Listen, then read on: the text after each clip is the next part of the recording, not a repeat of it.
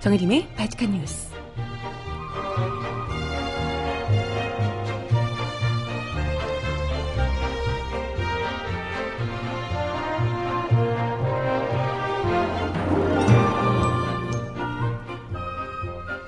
여러분 안녕하세요. 바칙한 뉴스 정혜림입니다.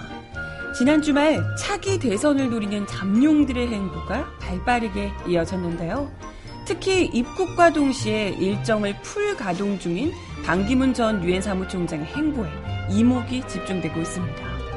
글쎄 국내 활동이 너무 오랜만이어서 그런지 아니면 일정이 너무 많아서 실수가 잦은 것인지 곳곳에서 과잉 의전 또는 서민 코스프레 논란이 끊이질 않는데요. 그런 가운데 저희 민중예술위에서는 뇌물과 자금 세탁 혐의 등으로 기소된 반기문 전 유엔 사무총장의 조카인 반주현 씨가 근무한 회사의 주요 고객이 바로 유엔이었던 것으로 드러났다는 단독 보도를 전했습니다. 그간 조카의 사업이 어떻게 되는지 알 수 없었다라는 반 총장의 해명에 의혹이 일고 있는데요. 음악 듣고 와서 이야기 함께 나눠봅니다. 첫 곡, 공기남녀의 노래, 반을 잃었다. 듣고 오겠습니다. 신청곡 있으시면 주세요.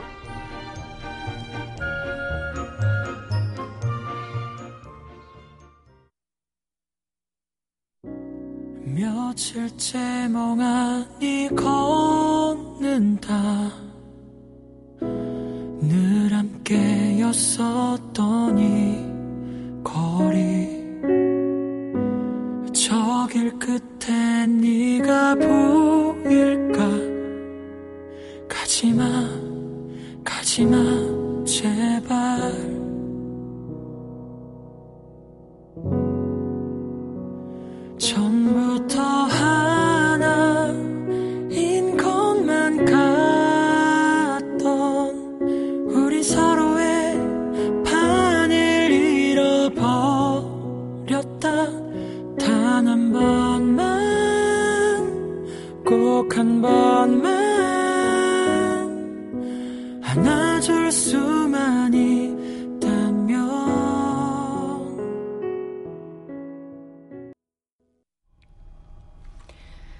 네, 첫 곡 공기남녀가 부르는 반을 잃었다 듣고 오셨습니다. 신청곡은 잠시 후에 전해드려 보도록 할게요. 지금 발칙한 뉴스가 진행되는 어, 안국역 일대에 오늘도 아침부터 그 뭐 박사모이신지 어떤 분들이 아, 군가를 아침부터 계속해서 틀고 계세요. 미칠 것 같은 정말 미칠 것 같아요. 도대체 나는 몇 년도에 살고 있는가를 의심하게 만드는. 이게 또, 그 사무실 내에 있는 군대 다녀오신 선배들은 자기도 모르게, 어, 싫다고 해놓고 자기도 모르게 그 군가를 따라 부, 부르고 있는 자신을 어느 순간 깨닫고 막 소스라치게 놀라고 뭐 이러시기도 하고요. 아무튼 거의 이 안국역 일대 분위기가 완전 무슨 새마을 운동 뭐 이런 거예요. 지만 60, 70년대쯤 되는 것 아닌가 이런 생각이 들 정도로 나라를 거꾸로 돌려도 어떻게 이렇게 이렇게 거꾸로 돌릴 수가 있나. 가뜩이나 지금 방송 들어오기 전에 막 이것저것 기사 검색하고 하느라 한참 이제 집중을 해야 되는 시간에 막 군가 계속 나오고 막, 어우, 막 너무 스트레스를 받고 있습니다. 진짜 참 맞아요. 저희가 역사의 산 증인입니다. 어떻게 하다 보니까 또 혼자 앞이라서 사무실이 너무 거의 뭐 민중예술이 사무실이 옮겨가는 곳이 늘 핫플레이스였던 것 같은데 저희가 이제 미리 그걸 잘 보고 성견 지명 잘 보고 이렇게 이동을 하는 게 아닌가 싶기도 하고. 아무튼 좀 굉장히 괴로운 가운데 오늘도 역시 이게 지금 굉장히 오래된 꽤 오래된 것 같은데 어, 국회에서 일단은 탄핵심 아니 탄핵 의결이 된 다음에 헌법재판소로 공이 넘어온 다음부터는 계속 지금 이러고 있는 것 같아서요. 아우 너무 주말은 또 주말이지만 평일에 이렇게 업무 시간 근무 시간에 이렇게 되니까 아 진짜 한두 번도 아니고 정신적으로 정말 어마어마하게 스트레스가 되네요. 참 이게 얼른 끝나야지. 탄핵심판 빨리 돼야 얼른 빨리 돼야 이 스트레스를 좀 덜 받을 것 같은데. 아, 네. 아무튼 얼마나 지도자 한 명이 단지 지도자 지도자라고 말하기도 좀 그렇지만 어쨌건 대통령 한 사람을 누굴 뽑느냐에 따라서 나라의 시계가 어디까지 거꾸로 돌려질 수 있는가를 정말 뼈저리게 지난 5년간 아주 목도하고 있습니다. 사실 뭐 이명박 정부 때도 그렇게 이야기를 했었지만 이명박 정부 때 뭐 한 10년 전으로 돌려 돌아갔다 뭐 이런 류의 이야기를 했다, 했다면 이건 뭐 최소 60년대 혹은 일제 시대? 한 20년대? 1920년대? 이 정도까지 돌아간 것 아닌가 이런 생각이. 아 들어요. 아무튼 이거 어르신들 하면 이 앞에서 거의 발언하는 수준이 뭐 군대를 불러가지고 뭐 어떻게 해야 된다는 등 오, 어떻게 이런 생각을 할 수가 있나 싶을 정도로요. 아 저들이 대체 뭘 원하는 건가? 군대 불러서 사람 다 죽이라는 건가? 난 정말 어떻게 저런 생각을 할 수 있는지가 너무 이해가 안 가고요. 아니 우리 우리 영롱하신 박근혜 대통령 각하께서는 어떤 죽을 짓을 해도 모두가 다 용서가 된다. 이거 거의 뭐 뭐랄까요? 맹신도 같은 광신도 같은 이런 모습을 보이고 계셔서 와 진짜 정말 무서울 정도입니다. 어떤 얘기를 해도 통하지 않고 언론들도 다 거짓말을 하고 있는 것이고 본인들이 믿는 박근혜 각하의 어, 박정희 각하의 따님이죠. 우리 영원한 영예인 박근혜 대통령을 불쌍한 우리 박근혜 대통령을 보호해야 된다라고 하시는 더 불쌍한 어르신들 어찌할까 싶습니다. 아우 진짜 속이 터지는 가운데 이제 사실 뭐 저들이 저렇게 아무리 발버둥을 친다고 해도 사실상 뭐 탄핵이 안 되진 않을 거고요. 이게 그렇겠죠. 좀 탄핵 심판이 지금 이, 이어지고 있는 과정 과정을 보건데 재판관들도 사실 이 분위기라는 것을 가장 또 눈치를 많이 보기 때문에 이런 상황에서 이런 타이밍에서 기각시킨다 이건 뭐 어마어마한 역풍을 맞을 것이다 스스로도 알고 있기 때문에 이건 뭐 거의 정해진 수순대로 탄핵이 될 것으로 다들 뭐 예상을 하고 있고요. 그렇기 때문에 여권에서도 지금 뭐 반기문 사무총장이며 이런 이들이 발빠르게 지금 차기 대선 이제 얼마 남지 않았다 이렇게 생각을 하기 때문에 발빠르게 어, 움직이고 있는 것 아닐까 싶습니다. 지금 뭐 전문가들의 대충 이제 뭐 이런 그 계산을 살짝 엿보면요. 늦어도 4월 말 정도에는 늦어도라기보다는 거의 그러니까 5월 초에 하긴 좀 어렵고요. 5월 초에는 뭐 거의 황금 연휴들도 있고 그렇게 되면 아마도 4월 말 마지막 주 정도에는 대선을 치르게 될 것이다. 이런 좀 이제 의견들이 많더라고요. 이렇게 되면 당연히 지금 이 대선 후보 스스로가 이제 대선에 뛰어들겠다라고 생각하는 분들이면 지금부터는 거의 뭐 완전 적극적으로 움직여야 되는 시기죠. 1월이면 뭐 4월 초까지요. 특히나 뭐 대선 후보 이 내부 경선을 또 거쳐야 되는 정당들 더불어민주당이 사실 더불어민주당 내부 경선이 거의 뭐 준 대선이 아닐까 이렇게 예측이 됩니다만은 아무튼 이 안에서도 이제 뭐 거의 나오는 발언들이 내부 경선을 음 의도한 염두에 둔 그런 발언들이 나오고 있고 그렇습니다. 그리고 상대적으로 좀 뒤늦게 뒤늦게라고 하긴 그렇지만 어쨌건 입국하는 데까지 이 임기가 또 남아 있었기 때문에 반기문 사무총장이 입국하자마자 얼른 이 국내에 있던 시간이 좀 적으니까요. 빨리 이 국민들이 또 만나봐야 되지 않겠어요? 그런 시간이 좀 필요하겠죠. 그러다 보니까 입국함과 동시에 굉장히 뭐 타이트한 일정들을 계속해서 어딜 가고 뭐 서민 행보며 뭐 이것저것 하시느라 굉장히 발빠르게 움직이고 계십니다. 귀국 12일에 귀국하고 바로 뭐 주말 내내 아주 숨가쁜 일정을 달려왔는데요.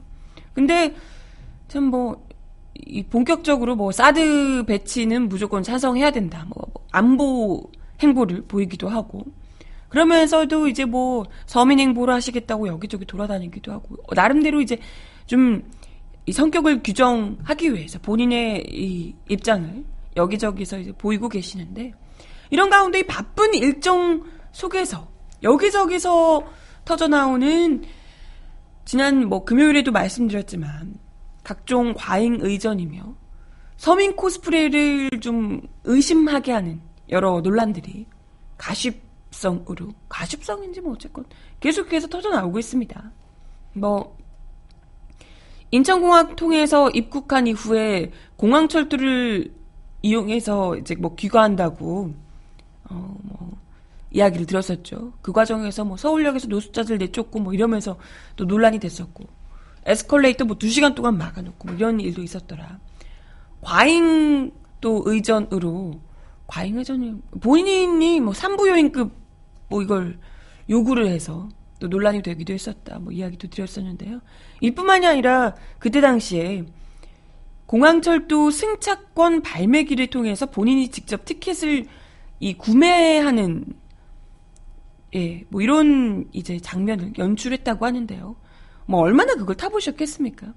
근데 여기서 또 굳이 그걸 서민 코스프레 하신다고 그걸 이제 본인이 직접 티켓을 구매하려고 하다가 작은 해프닝이 일어났었습니다. 사진들 많이 보셨을 텐데 표를 구매하기 위해서 지폐 투입구에 만 원짜리 지폐 두 장을 한꺼번에 투입을 하려고 하셨던 겁니다.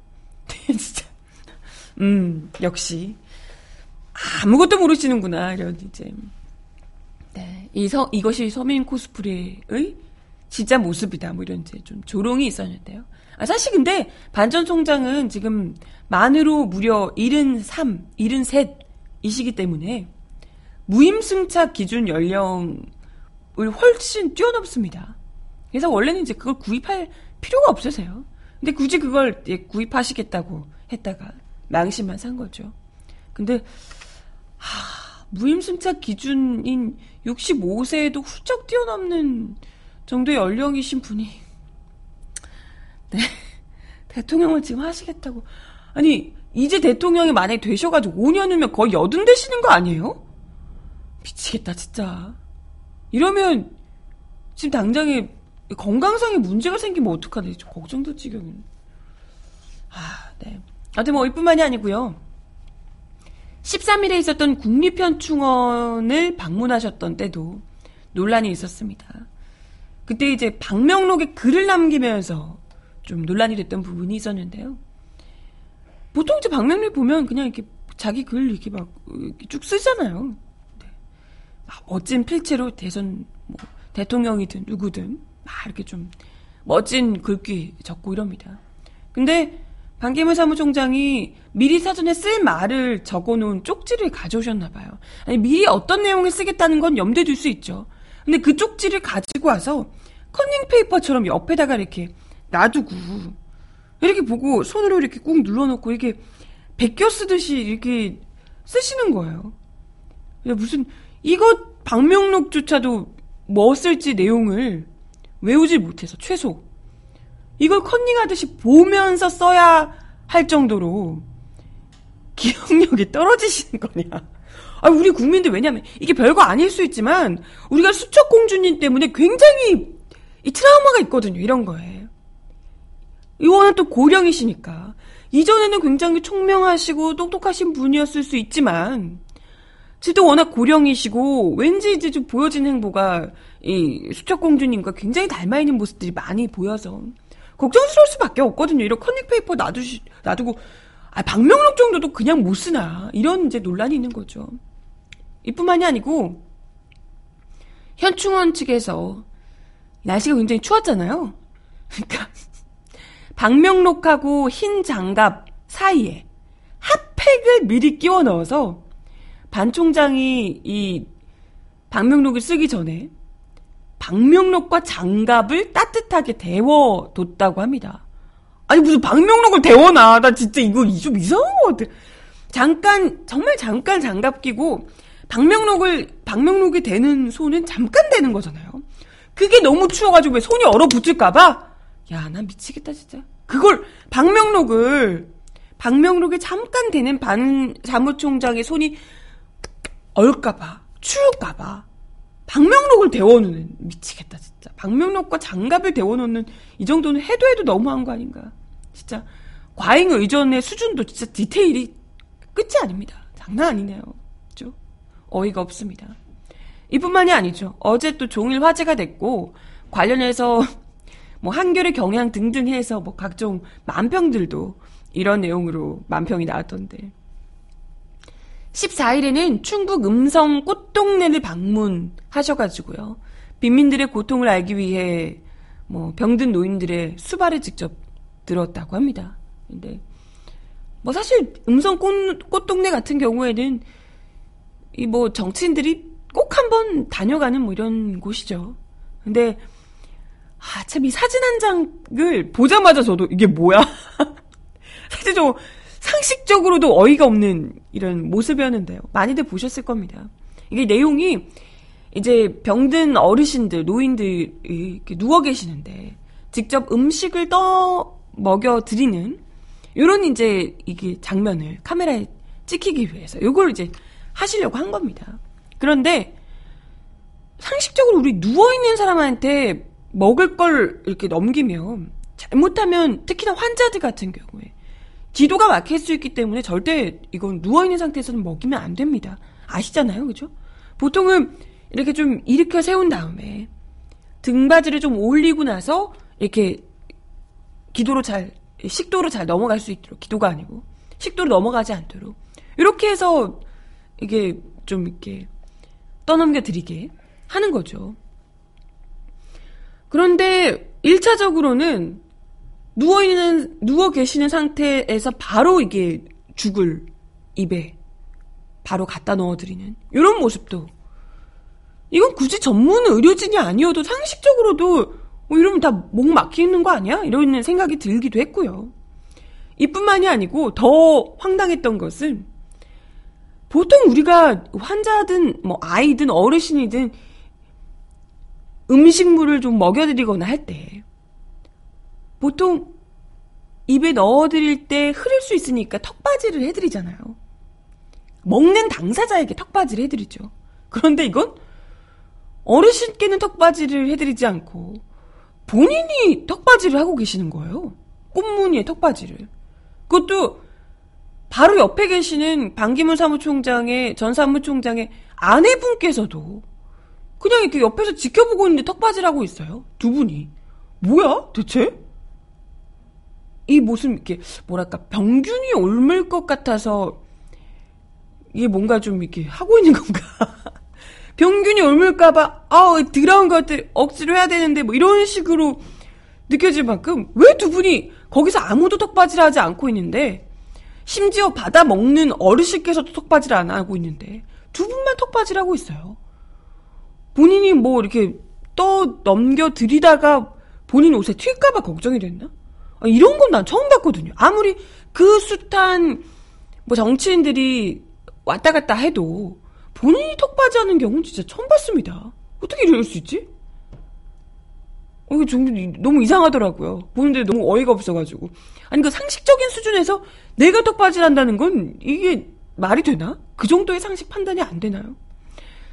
뭐든 워낙에 논란이 되니까 이게 진짜 그 보여주기식 쇼, 그것도 제대로 어떤 상황인지 알지도 못하고 했던 것에 대해서 이제 논란이 많이 이제 되고 있는데 이것이야말로 반기문 사무총장이 하고 있는 서민 코스프레의 민낯이다. 이런 비판이 쏟아지니까 반기문 측에서 보도자료를 냈습니다.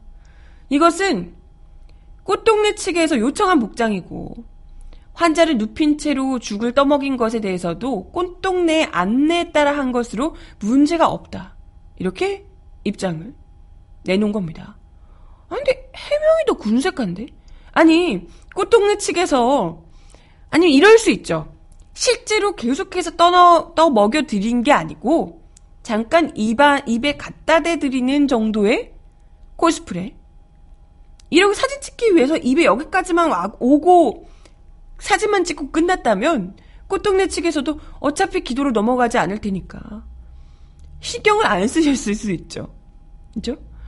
어차피 이건 뭐 상관없으니까. 그리고 뭔가 하는 모습을 보여주기 위해서 글쎄 뭐 꽃동네 측에서 턱받이를 본인들이 하세요라고 이야기를 했을지도 모르겠지만 그것도 좀 이상한 일인데 그렇게 하라고 했을까? 그것도 납득이 안 됩니다. 근데 만약에 꽃동네 측에서 본인들이 하세요라고 했다면 인간적으로 아니 상식적인 수준에서 당사자부터 시작해서 그 주변에 있는 사람들이라도 턱받이를 왜 내가 합니까?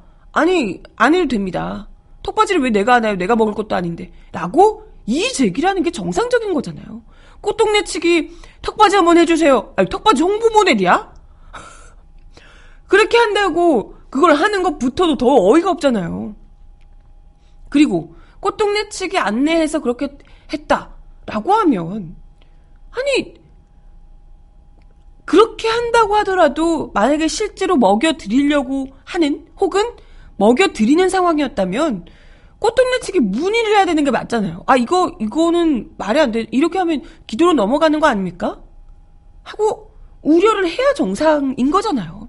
꽃동네 측이 괜찮다고 했어요. 라고 하면 아 우리는 확신할 수 있죠. 저건 사진 찍기에 불과했구나. 전혀 실제로 저 과정에서 어르신께서 조금도 입 안으로 음식물을 넣지는 않으셨구나. 그렇기 때문에 꽃동네 측에서도 죄질하지 않았구나. 라고 확인할 수 있는 거죠. 그죠? 아, 어째 남자 박근혜 같은 느낌이 들어. 라고 하시는데, 내 말이, 내 말이. 지난 금요일에도 그랬잖아요. 어디서, 아, 박 대통령 냄새가 난다고. 아무튼 이런 모습들이 아마, 아, 뭐 해명도 그렇고요. 끊이지 않는 정치 쇼부터 시작해서 행보들이 박근혜 대통령과 혹은 기존의 그, 이, 저희 안국역 일대에 울려 퍼지는 군가 나오고, 새마을운동 나오고, 노래 나오고, 했던 그 시절을 떠올리게 하는 그런 정치쇼. 그것만 가지고 귀국하셔서 어떻게 뭐 국제사회에서 어떠셨는지 모르겠지만 그냥 한 70년대? 이때쯤 정치 수준으로 국내를 생각하시고 들어오셔가지고 정말 뻔하디 뻔한 식상하디 식상한 행보를 하고 있는 것 아닌가 이런 생각이 듭니다. 참 가깝할 따름이고요. 일단은 어, 반기문 사무총장 사실 저 더 중요한 뉴스는 이건데요. 민중예술이 단독 기사로 내놓은 오프닝에서 소개드렸던 내용인데요. 지금 시간이 굉장히 또 많이 지나서 음악 하나 듣고 와서 이야기를 이어가 보도록 하겠습니다. 러브올릭이 부르는 인형의 꿈 듣고 올게요. 그댄 먼 곳만 보네요 내가 여기 있는데 조금만 고개를 돌려도 날 볼 수 있을 텐데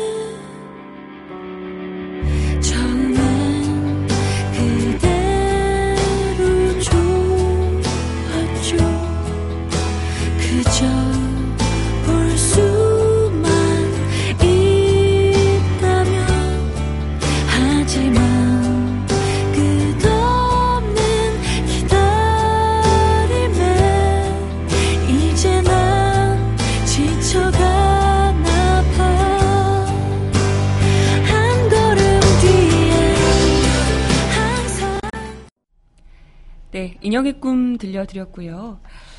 오프닝에서부터 이야기 드렸던 어, 제가 혼자서 어, 업돼서 반기문 사무총장의 서민 코스프레 이야기를 하다가 시간이 많이 지났지만 사실은 이 기사를 소개해 드리려고 시간을 끌어왔어요. 두구두구두구 기대하시고 민중의소리 단독 기사로 올라와 있는 내용입니다. 뇌물과 자금 세탁 혐의 등으로 기소된 반기문 전 유엔 사무총장의 조카 반주현 씨가 근무했던 회사의 주요 고객이 바로 유엔이었다라는 사실을 민중의 소리에서 확인해 보도를 했습니다. 반전 사무총장은 지난 11일 귀국에 앞서서 뉴욕 JFK 공항에서 기자들에게 조카인 반주현 씨 뇌물 관련 기소 사건에 대해서 물어보니까요. 깜짝 놀랐다. 가까운 가족이 연루된 것에 당황스럽고 민망스럽고 국민 여러분께 심려를 끼쳐 대단히 송구하다. 라고 입장을 밝혔습니다. 그는 이 문제에 대해서 지난번에 말씀드린 대로 아는 것이 없다. 장성한 조카여서 사업이 어떻게 되는지 알 수 없었고 만나지도 않았다. 라며 자신과의 연루 의혹을 전면 부인했습니다. 앞서 반전 총장은 사무총장 재임 시절인 지난 2015년 5월 19일 한국을 방문한 자리에서도 반주현 씨가 경남 기업에서 추진했던 베트남 랜드마크 72 사업과 관련돼 있다는 언론 보도에 대해서 제가 전혀 알지 못하고 관여한 일이 없다라고 이야기를 했었습니다. 그러면서 유엔 사무총장으로서 국제사회에서 많은 일을 하고 있고 국제사회가 저에게 기대하는 일도 많다라며 자신의 직위를 내세우기도 했었다고요. 하지만 민중의 소리가 확인한 결과 이번 사건의 주범격인 반주현 씨가 사건 당시 이사로 근무한 뉴욕 맨하튼의 부동산 투자 회사인 콜리어스 인터내셔널의 주요 고객이 바로 유엔이었던 것으로 밝혀졌다는 거죠. 반전 사무총장은 자신의 조카가 유엔과 가장 거래를 많이 하는 부동산 중개 업체 이사로 있음에도 불구하고 전혀 사업에 대해서 관련해 아는 바도 없고 만나지도 않았다라고 주장을 하는 겁니다. 이게 과연 가능한 얘기일까요? 이번 사건은 자살한 성완종 당시 경남기업 회장이 같은 회사 고문이던 반전 회사 반전 총장의 친동생 방기상 씨의 아들 반주현 씨를 통해 랜드마크 72의 매각 작업을 추진하면서 불거졌는데요. 경남기업은 최종적으로 반주현 씨가 근무하던 콜리어스와 매각 대리 계약을 맺고 이를 추진했지만 이 과정에서 반기상, 반주현 씨 등이 뇌물과 자금 세탁, 불법 송금 혐의 등으로 기소가 됐습니다. 하지만 뉴욕 검찰이 지난 10일에 공개한 공소장에 따르면 반주현 씨가 애초에 근무한 회사는 콜리어스가 아니라 다른 부동산 업체인 마커스 앤 밀리챕이었다고 합니다. 민중의 소리가 확보한 공소장에 의하면 반주현 씨는 이 회사를 통해서 중동 국가인 카타르 측에 대리인인 말콤 해리스를 내세워서 뇌물을 전달하고 사업을 추진하려 했다고 합니다. 하지만 당시 자신이 근무했던 이 회사가 협조적으로 나오지 않으니까 자신의 뜻대로 일이 성사되지 않았던 거죠. 이 반주현 씨는 지난 2014년 3월 국제적인 부동산 업체인 콜리어스로 이직을 했고 검찰이 공소장에서 밝힌 기소 혐의 대부분이 이 회사에 재직하면서 이뤄진 내용이라고 합니다. 뉴욕 맨해튼에 본사를 두고 있는 국제적인 부동산 업체 콜리어스는 주요 고객이 유엔임을 무려 해당 업체 홈페이지에서 뚜렷이 밝히고 있다고 합니다. 이 회사의 앤드루 루스 부회장도 자신의 개인 업체 업적과 관련해 유엔 산하 여러 부서와 50만 50만 평방 피트가 넘는 규모의 계약을 체결한 바 있다라고 자랑스레 밝히고 있습니다. 회사에서도 아주 우리가 유엔의 유엔을 주요 고객으로 하는 업체야라는 걸 자신만만하게 얘기하고 있다는 얘기예요. 이, 이 밖에도 이 회사는 유엔 개발 프로그램, 유엔 인구 펀드 등 대부분의 유엔 산하 기관의 입주 등 부동산 관련 업무를 도맡아서 처리하고 있는 것으로 확인됐습니다. 뉴욕 현지에서는 해당 의혹의 사실 여부는 별도로 하더라도 반주현 씨가 자신의 큰아버지가 유엔 사무총장으로 있는 것을 알면서 해당 회사에 이사로 근무한 것 자체가 문제라는 지적이 높습니다. 유엔과 여러 관련 계약을 체결하는 업체인데 사무총장의 친척이 이사로 취직한다. 이것 자체가 뉴욕 현지에서 공직 윤리에 반한다. 이런 이제 지적이 일고 있는 거죠. 아우, 우리나라에서 뭐, 그 정도가 당연한 건데. 국제사회에서는 그건 굉장히 문제가 있다. 이런 지적이 일고 있는 거죠. 또 그러한 회사로 자리를 옮겨서 본격적으로 범죄 행위를 저질렀다. 이런 점에서 반기문 전 사무총장도 법적, 윤리적 측면에서 자유롭지 못하다는 비판도 나옵니다. 아무튼 이와 관련해서 반기문 전 총장 측 관계자는 관련해서 보도를 하기 위해서 취재하는 저희 민중의 소리 기자에게 반전 사무총장은 해당 내용을 전혀 모른다라는 입장을 거듭 밝히셨습니다. 이 관계자는 다만 다른 루트로 알아보니 그그 회사의 고객 중 하나가 유엔인 것으로 알고 있다라고 덧붙였습니다. 그러다 이제 반기문 씨가 유엔 주요 고객인 회사로 옮겨서 해당 회사를 해당 범죄를 본격적으로 저질렀다는 것이 문제 아니냐 이런 질의에는 그렇게 생각하지 않는다라고 답했습니다. 이건 뭐 이렇게 문제가 되지 않는다고 생각을 하시는 모양이에요. 그러면서 반기문 측 그러니까 우리는 향후 사실과 다른 보도는 강력하게 법적인 대응을 하겠다는 것을 알아둬라 라며 고압적인 반응을 보이기도 했다 합니다. 관련해서 기사 니네 마음대로 썼다고 법적으로 다 묻겠어 이렇게 네, 고압적인 반응을 보이기까지 했다고 합니다.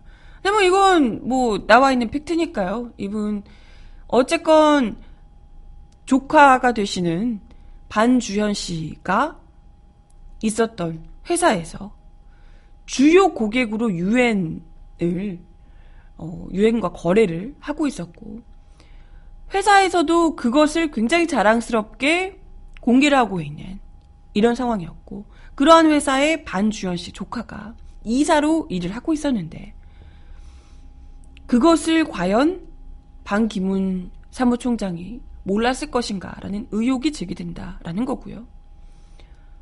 어찌됐건 반기문 사무총장 자신의 큰아버지가 반기문 사무총장인데 유엔 사무총장인데 그런 상황에서 유엔과 직접적인 거래를 하고 있는 업체에 이직을 한다는 것 자체도 반주현 씨가 그 자체로 심각한 문제 아니냐 이런 지적이 일고 있다 말씀을 전해드렸습니다.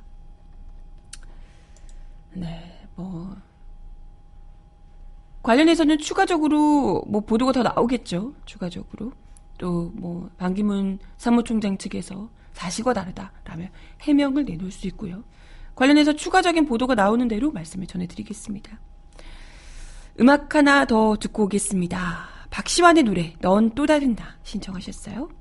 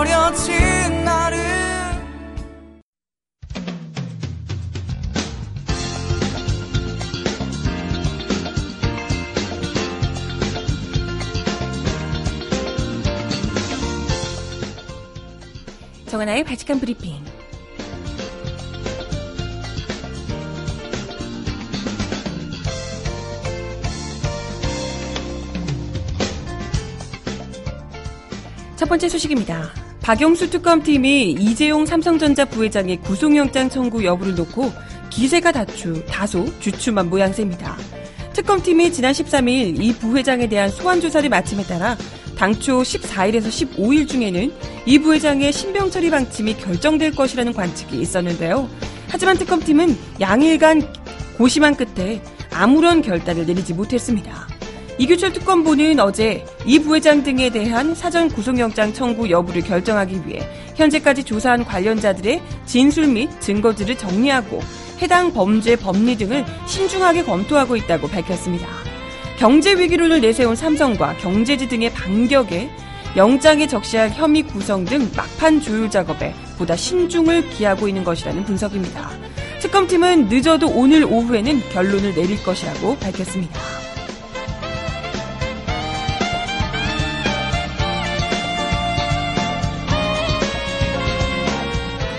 다음 소식입니다. 최순실 씨가 오늘 오전 헌법재판소에 처음으로 출석했습니다. 사복 차림의 최 씨는 오늘 오전 9시 30분께 호송차를 타고 헌재의 모습을 드러내는데요. 100여 명의 취재진은 최 씨에게 삼성 뇌물 혐의 인정하느냐, 청와대 매주 출입했느냐 등의 질문을 쏟아냈지만 최 씨는 고개를 숙인 채 아무 말도 하지 않고 헌재 청사 안으로 들어갔습니다. 최 씨는 그동안 헌재 출석을 기피해왔지만 헌재가 이날도 불출석할 경우 강제 구인하겠다고 최후 통첩을 보내자 마지못해 출석한 모습입니다. 헌재는 오늘 오전 10시 헌재 1층 대심 판정에서 박한철 헌재 소장 등 헌법재판관 9명과 최 씨가 참여한 가운데 탄핵심판 5차 변론기일을 열고 최 씨를 상대로 신문을 시작했습니다. 최 씨는 청와대 출입 여부를 묻는 질문에 출입한 적 있다고 답변하는 등 부분적으로 입을 열기 시작했습니다. 최 씨는 그동안 특검 조사에서는 청와대 출입 자체를 부인하는 등 모르쇠로 일관한 바 있습니다.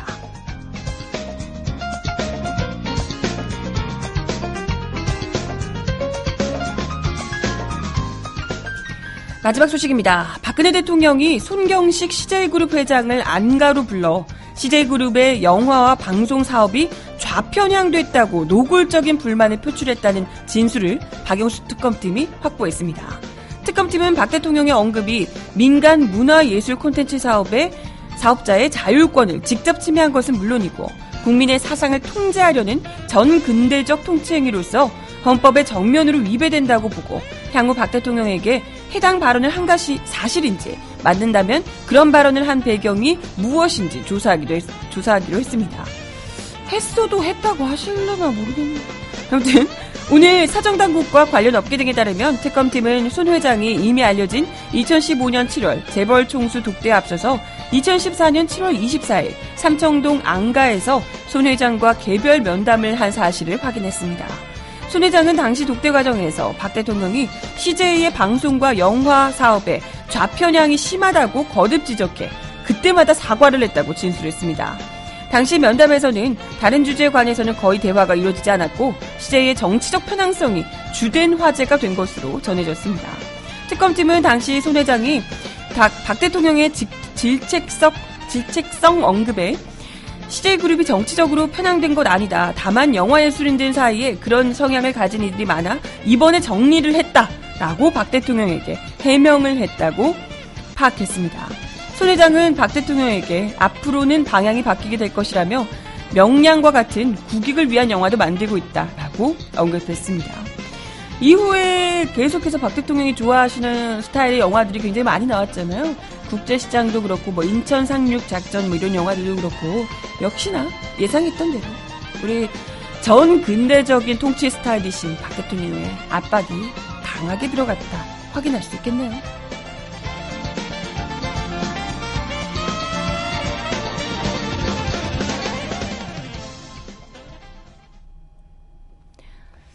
네, 발칙한 브리핑은 여기까지였고요.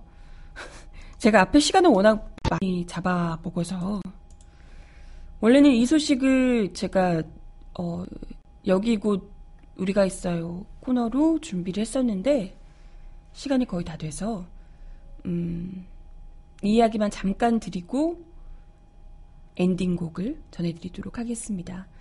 아까 무슨 특검팀에서 파죽지세로 기세를 올려가다가 삼성전자 이재용 부회장의 음, 구속영장 청구 여부를 놓고 잠시 주춤한 모양새다 이야기를 드렸었는데요.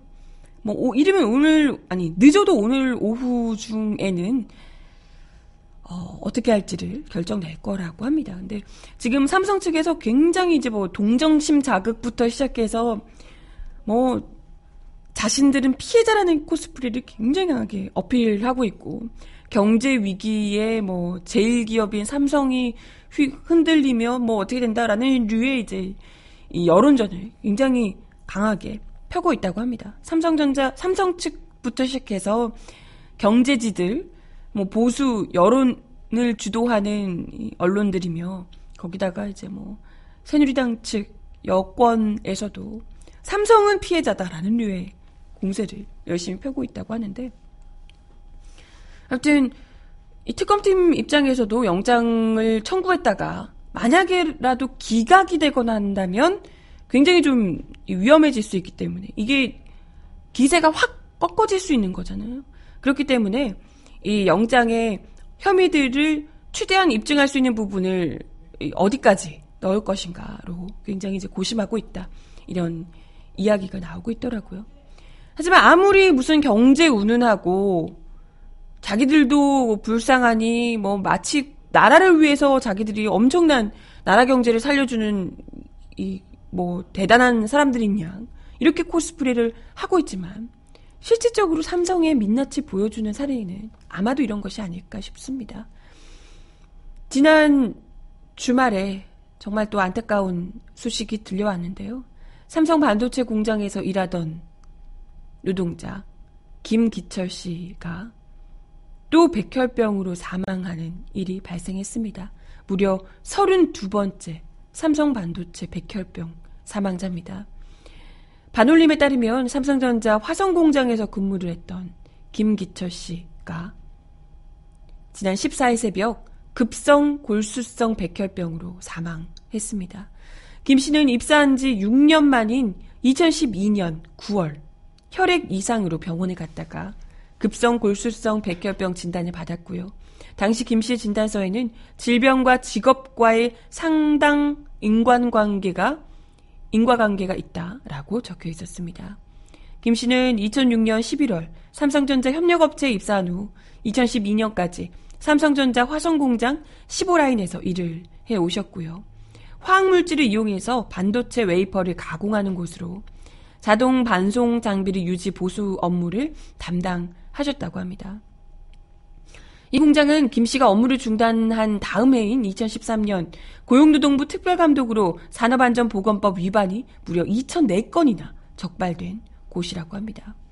김 씨는 2012년 10월 근로복지공단에 산재보호 보상 신청을 했지만 공단은 유해물질 노출량이 특별히 높다는 증거가 없다며 산재 불승인 처분을 내린 바 있습니다. 결국 2년이 되도록 재판에서 자료 제출 공방이 이어지던 도중에 결국 사망하고 말았다고요. 올해 3월이면 삼성반도체 백혈병 문제를 처음 세상에 알린 고 황유미 씨의 10주기가 되는 해라고 합니다. 벌써 10주기인데 여전히 그 공장에서는 백혈병으로 사망하고 있는 노동자가 나오고 있다는 얘기죠. 이게 바로 삼성전자 최조, 최고 책임자인 이재용, 그리고 삼성의 민낯이다 라는 것이고요. 단지 지금 뭐 뇌물죄뿐만이 아니라 직업병을 방치하고 산재를 은폐하고 79명의 죽음에 대해서도 그 명확한 처벌을 받아야 한다. 이런 지적이 나올 수밖에 없습니다. 고인의 명복을 빌며 네, 마지막 곡 들려드리면서 인사를 드릴게요. 기억 속의 먼 그대에게 마지막 곡으로 전해드리겠습니다. 어제 복면가왕에서 부른 노래인데요. 파, 파세 전사 호빵 왕자? 파, 파세 전사 호빵 왕자가 부른 기억 속의 먼 그대에게 마지막 곡으로 전해드리겠습니다.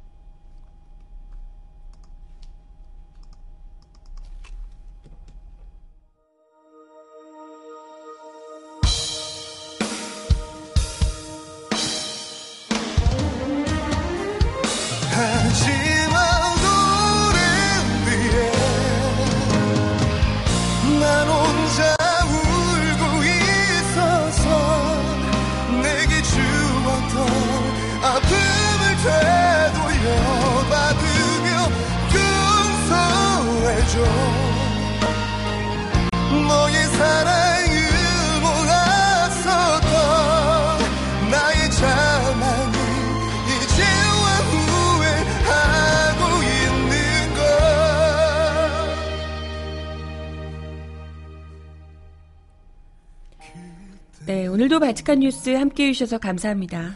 오늘까지 많이 춥고요. 내일부터는 조금 풀린다고 해요. 조금만 더 참자고요. 월요일 힘차게 시작하시고 바칙한 뉴스는 내일 10시에 다시 옵니다. 여러분 안녕. 내 멋대로 너를 보냈었지 눈물을 흘리며 애원하던 너를 냉정하게 뒤 돌아서며 미련조차 난 없어서 그게 멋있는